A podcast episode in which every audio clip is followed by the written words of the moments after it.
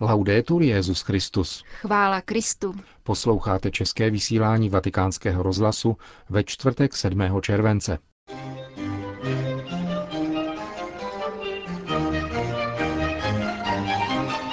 Benedikt XVI. se dnes odebral do letní papežské rezidence v Castel Gandolfo, kde se trvá do konce září. V rozhovoru s šéf-redaktorem vatikánského deníku L'Osservatore Romano si přiblížíme nedávné 150. výročí existence tohoto listu. To a další zprávy uslyšíte v dnešním pořadu, kterým vás provázejí Milan Glázer a Jana Gruberová. Zprávy vatikánského rozhlasu. Vatikán. Dnes odpoledne se Benedikt XVI. vrtulníkem připravil do letní papežské rezidence Castel Gandolfo, kde bude celý zbytek července trávit dovolenou. Středeční generální audience jsou pozastaveny až do 3. srpna, kdy budou opět zahájeny. Omezený jsou také osobní audience. Pouze pravidelná polední papežova promluva před modlitbou Anděl Páně se bude konat každou neděli v Castel Gandolfo a to až do konce září. Místo a náplň pobytu svatého otce přibližuje tiskový mluvčí svatého stolce otec Federico Lombardi. Castel Gandolfo má tu výhodu, že je vybaveno a zařízeno pro běžný pobyt papeže. Je to místo naprosto klidné s výhodnější nadmořskou výškou, takže letní horka zde nejsou tak prudká jako v Římě. Jsou zde nádherné zahrady, vhodné na procházky a je zde také vhodné prostředí pro intelektuální a kulturní činnost, a samozřejmě čas pro modlitbu, která je svatému otci drahá. Víme, že papež je člověkem, který rozhodně nestrácí čas, ale intenzivně ho naplňuje, zejména četbou, studiem a psaním. Papežův osobní sekretář mi jednou řekl, že pro papeže je nejlepším způsobem odpočinku studium a psaní o teologii písmu svatém, protože to dělá nejraději. A podobně jako každý z nás, když děláme něco s velkou chutí a rádi, nejvíce si odpočineme. Důvod, proč si papež stejně jako loni vybral za místo svého odpočinku Castel Gandolfo, souvisí také s otázkami organizace, logistiky a bezpečnosti, kterými se musí zabývat mnoho dalších osob a institucí. Castel Gandolfo je z tohoto hlediska nejjednodušší. Domnívám se, že papež ve své diskrétnosti a laskavosti bere v úvahu, že jeho pobyt v Castel Gandolfo zjednodušuje věci mnoha ostatním lidem. Anche le cose per molte altre persone. Pobyt v Castel Gandolfo bude také časem příprav na důležité události. Zajisté, před papežem je cesta do Španělska na Světové dny mládeže, které spadají právě do prostřed zdejšího letního pobytu.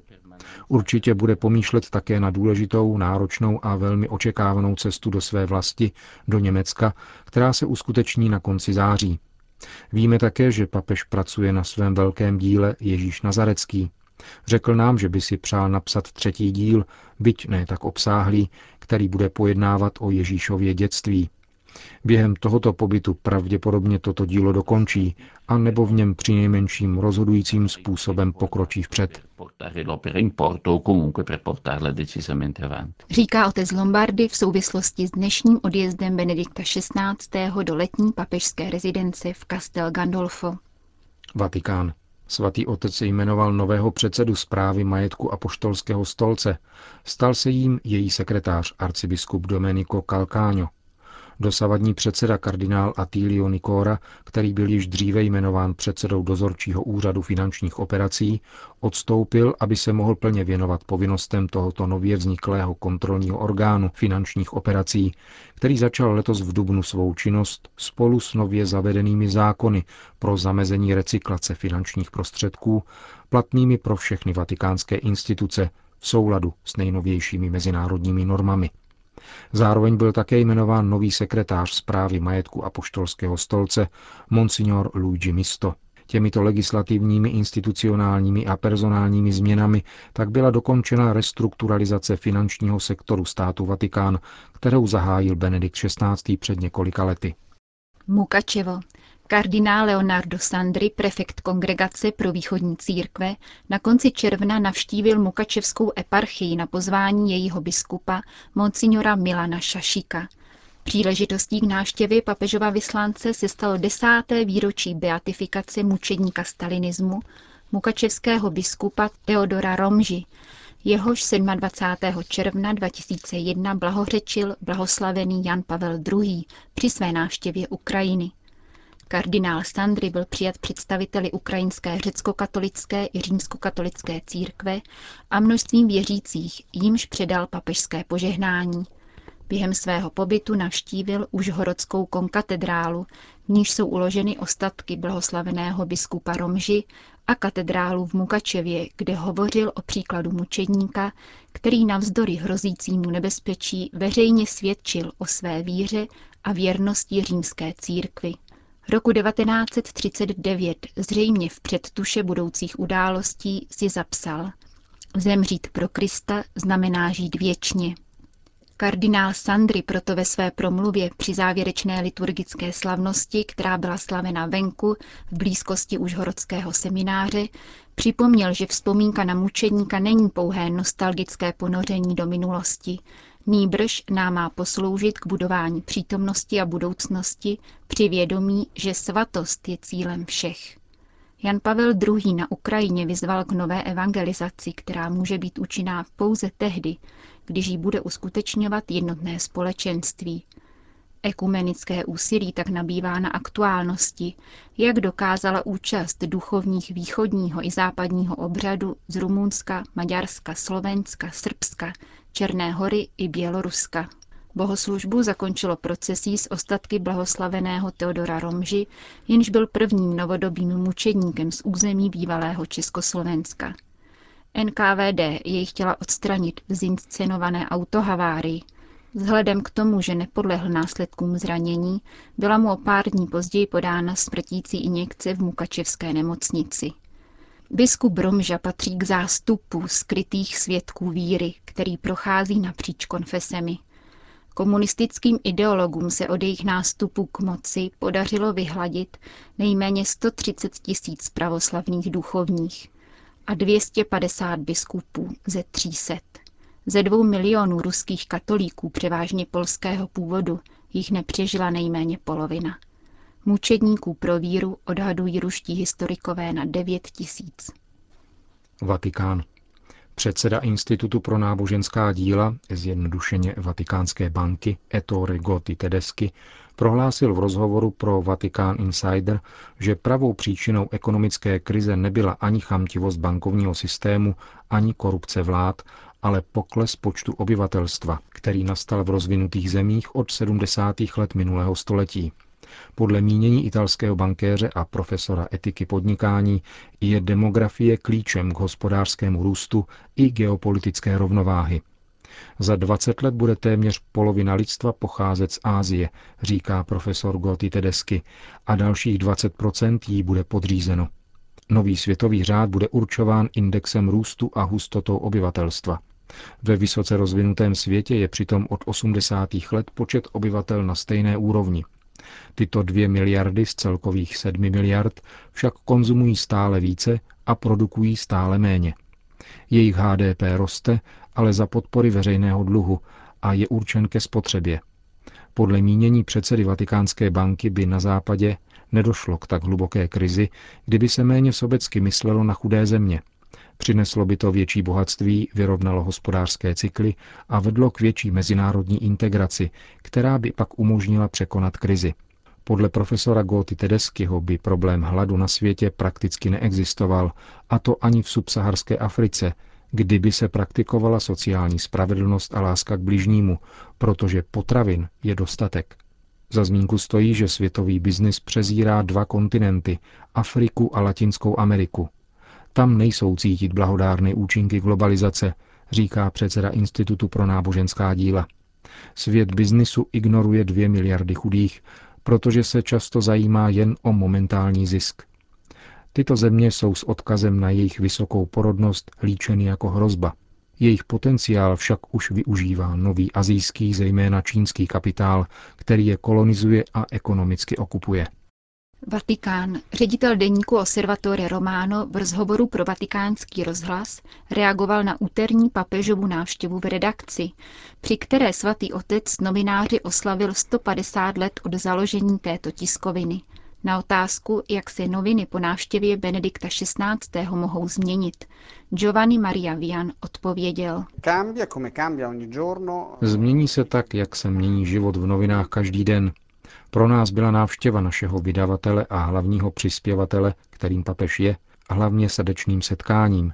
Papež byl opravdu otcovský. Pozdravil redaktory jednoho po druhém a z patra vyslovil svou úvahu o tom, co je důležité nejenom pro naše noviny, ale pro média všeobecně. Jak bychom mohli deník svatého stolce zařadit mezi ostatní italská a především zahraniční katolická média? Jeho postavení je velmi výjimečné. Naše noviny sice nemají velký náklad, ale za to obrovskou autoritu, protože máme jedinečného editora a akcionáře a protože nikdo v dnešním světě nemá takovou autoritu jako papež. Možná, že lec kdo by ztratil odvahu, kdyby měl zastupovat názory svatého stolce a papeže. My se však pokorně ze dne na den snažíme o co nejlepší práci. Přinášíme bratrství v jazyce a ve vztazích. Tím se papežovi noviny vyznačují. Jak se snažíte udržet oficiální papežské zprávy pohromadě se všeobecnými informacemi, které se často potřebují šířit populárnější formou? Jsme typickými druhými, tedy doplňujícími novinami. Jsme tiskovinou svatého stolce, o němž informujeme jako nikdo jiný. Uveřejňujeme všechny papežovy promluvy. Avšak jsme novinami, které dělají lajci, Všichni moji předchůdci a přirozeně i já jsem laik, převážná většina redaktorů jsou lajci. To znamená, že Observatore jsou ve směs normální noviny mezinárodního záběru, který zasahuje do kulturní debaty a obsáhle informuje o náboženství ve světě, přičemž se nezaměřuje jen na katolictví, níbrž sleduje i další křesťanské konfese a jiná náboženství, především židovské. V posledních letech přibylo nekatolických přispěvatelů, jsou mezi nimi i židovští intelektuálové a novináři. Naše noviny jsou tak zároveň normální i ojedinělé, protože navzdory tomu, že jsou malé, je jejich dosah světový, univerzální, tedy v pravém původu tohoto slova katolický. Řekl vatikánskému rozhlasu ředitel deníku Osservatore Romano Giovanni Maria Vian. Chartum. Podle agentury Fides bude největším z problémů Jižního Sudánu, který se má stát nezávislým státem 9. července, přijetí tisíců uprchlíků, kteří se vracejí do svého rodiště z Chartúmu a dalších oblastí Severního Sudánu. Od října minulého roku do dnešního dne se navrátilo z exilu na 300 tisíc původních obyvatel Jižního Sudánu. Jak uvedl biskup diecéze Tom Burayambio, monsignor Eduardo Hiboro Kusala, Vláda s ministerstvem sociálních věcí zahájila program přijímání exulantů. Nově příchozím budou přidělovány pozemky, na kterých si budou moci postavit obydlí a obdělávat půdu, nebo budou moci vykonávat kvalifikované profese podle svého vzdělání.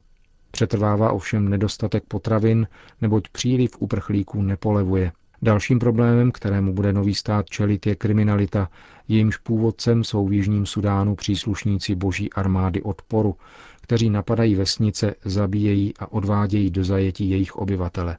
Navzdory všem těmto obtížím však, dodává monsignor Kusala, panuje v diecézi slavnostní nálada v očekávání sobotního vyhlášení nezávislosti. Sešli jsme se k modlitbě, abychom požádali pána o pomoc nové zemi, uzavírá biskup sudánské diecéze sobotního vyhlášení nezávislosti Jižního Sudánu, které se uskuteční v hlavním městě Džuba, se zúčastní generální tajemník OSN Ban Ki-moon, jenž se setká s budoucím prezidentem Salva Kiirem.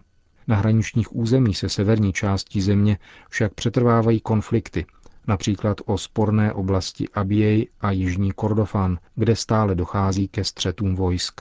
Připomeňme, že občanské války v Jižním Sudánu byly jedním z největších válečných konfliktů od druhé světové války. Přinesly téměř 2 miliony civilních obětí a vyvolali přesídlení 4,5 milionů obyvatel. Končíme české vysílání vatikánského rozhlasu. Chvála Kristu. Laudetur Jezus Christus.